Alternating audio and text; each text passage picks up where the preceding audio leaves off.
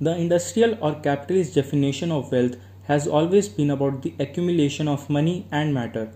Any use values generated, i.e. social needs, have been secondary to the primary goal of monetary accumulation. For 2 centuries, the quest to accumulate money or capital drove a powerful industrialization process that actually did spin off many human benefits, however unfairly distributed. But blind material and monetary growth has reached a threshold where it is generating more destruction than real wealth. A post-industrial world requires an economics of quality where both money and matter are returned to a status of means to an end. Green economics means a direct focus on meeting human and environmental needs. Let's dive deep into this analogy. Hey, what's up guys? My name is Ronak Bhasin and you are listening to The Nerd Academia, a podcast where we cover everything from tech, science, cars, web series and much more. With the information spreading at the speed of light, let us not waste too much time and dive into the podcast.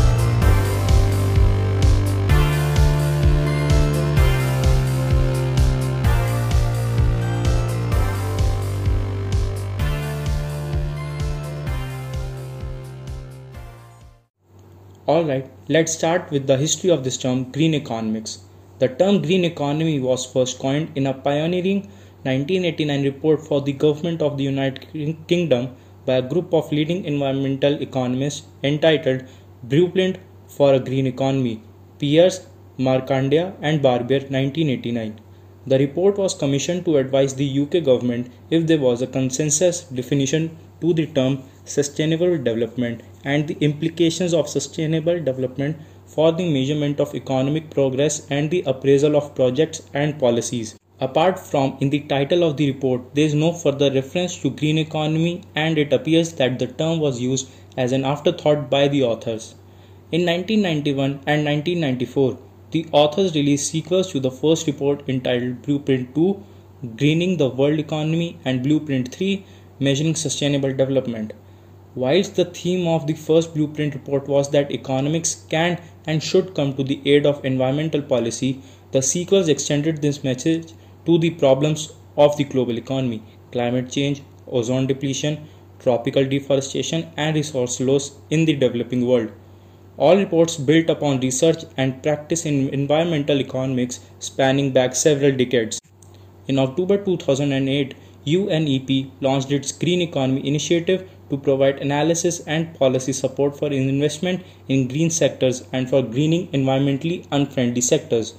As part of this initiative, UNEP commissioned one of the original authors of Blueprint for a Green Economy to prepare a report entitled Global Green New Deal, GGND, which was released in April 2009 and proposed a mix of policy actions that would stimulate economic recovery and at the same time improve the sustainability of the world economy.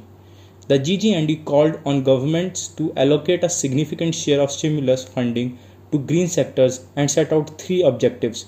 First, economic recovery. Second, poverty eradication. And third, reduce carbon emissions and ecosystem degradation.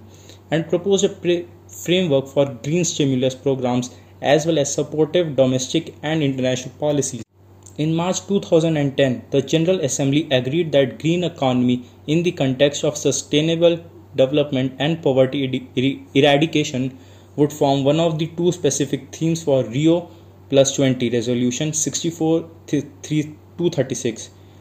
This led to a great deal of international attention on green economy and related concepts and the publication of numerous recent reports and other literature aiming to further define and demystify the concept. A series of other publications by UNEP, UNCTAD, UNDESA and CSD Secretariat have attempted to elaborate on the concept and the outline guiding principles, benefits, risks, and emerging international experience.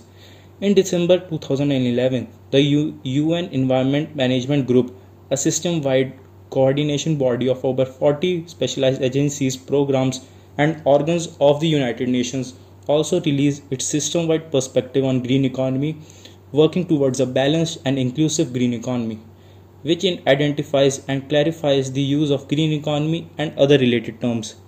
This report adopts the definition provided by UNEP in its 2011 Green Economy report.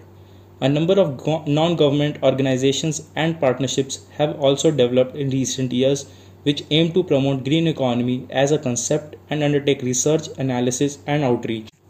Now we know how this term came into the existence and how it's being used in different areas. So what is the definition of this term? According to UN, there is no exact definition. For example, UNEP has defined the green economy as one that results in improved human well-being and social equity while significantly reducing environmental risks and ecological scarcities. It is low carbon, resource efficient and socially inclusive. This definition has been cited in a number of more recent reports, including by the UN, EMG and the OECD. Another definition for green economy offered by the Green Economy Coalition, a group of NGOs, trade union groups and others doing grassroots work on a green economy, succinctly defined green economy as a resilient economy that provides a better quality of life for all within the ecological limits of the planet. This also means that you can have a different perspective on this topic compared to your friends or neighbors or family or anyone you know. When I was studying this topic, I came across a material which gave emphasis on economy made for the people. The website, according to me, believes the money should not be involved in the economy. There are people who save some paper which in itself doesn't have any true meaning.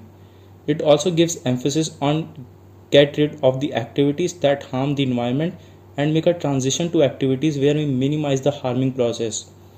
The website mentions that harming should be completely removed from the page, but I believe that it will be impossible. We can reduce to minimum, but not something that we can completely be eco-friendly.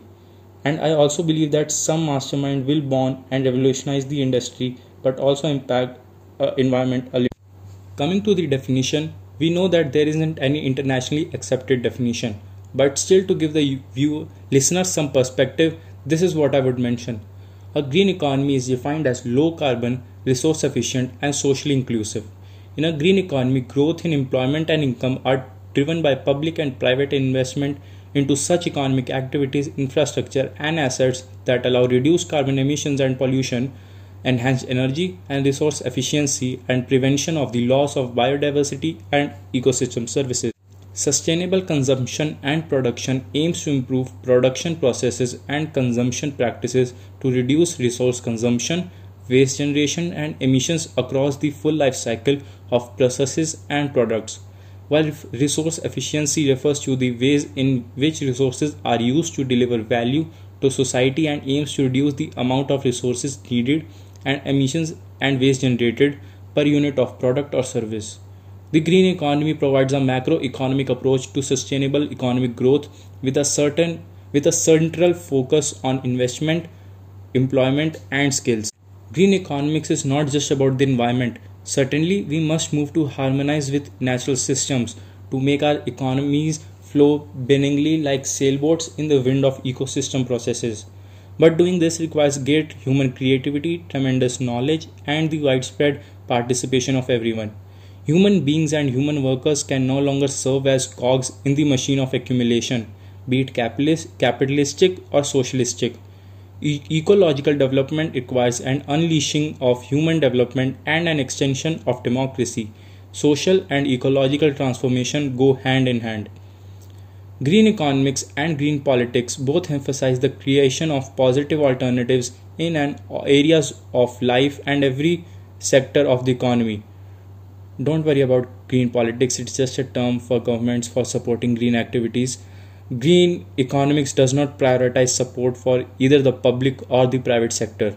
It argues that both sectors must be transformed so that markets express social and ecological values and the state becomes merged with grassroots networks of community innovation.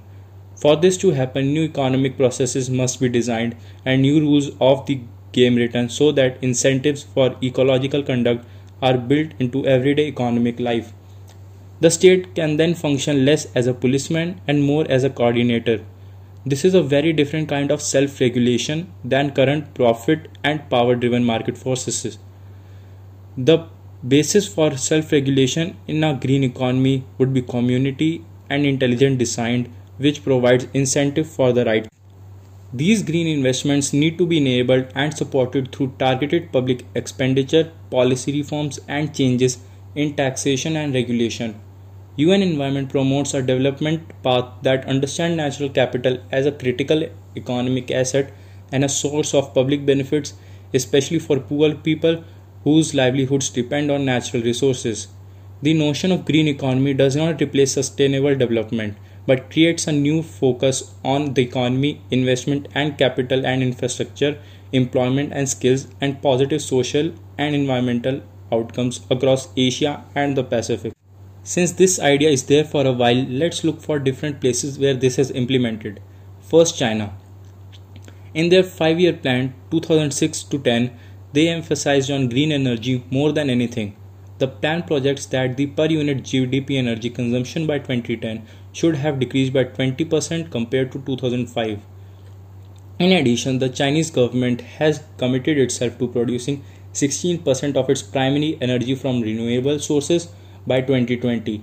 Now, what I'm going to tell you is crazy. In 2020, their renewable energy production was 27.32%. Can you believe it? Well, it is China. What else would you expect from COVID? There are many more companies that are taking initiatives to adopt green energy criteria. If you want to listen about them, you can listen to one of my previous podcasts about direct air capture, where I also explained very, very greatly about the carbon capture and stuff. All in all, we are really seeing a great initiatives to adopt this ideology. There are some things which I believe won't work out, while some will.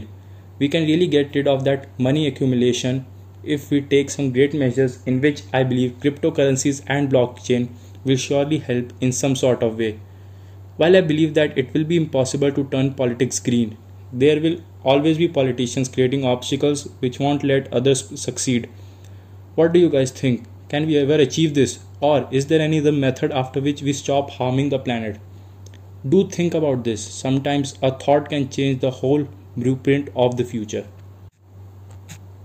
Thank you for listening to the podcast. I'm grateful you reached this far to listen. You can follow me on Twitter, Instagram, or wherever you want to. I'll link all of them at the episode show notes. Thank you once again and see you the other day.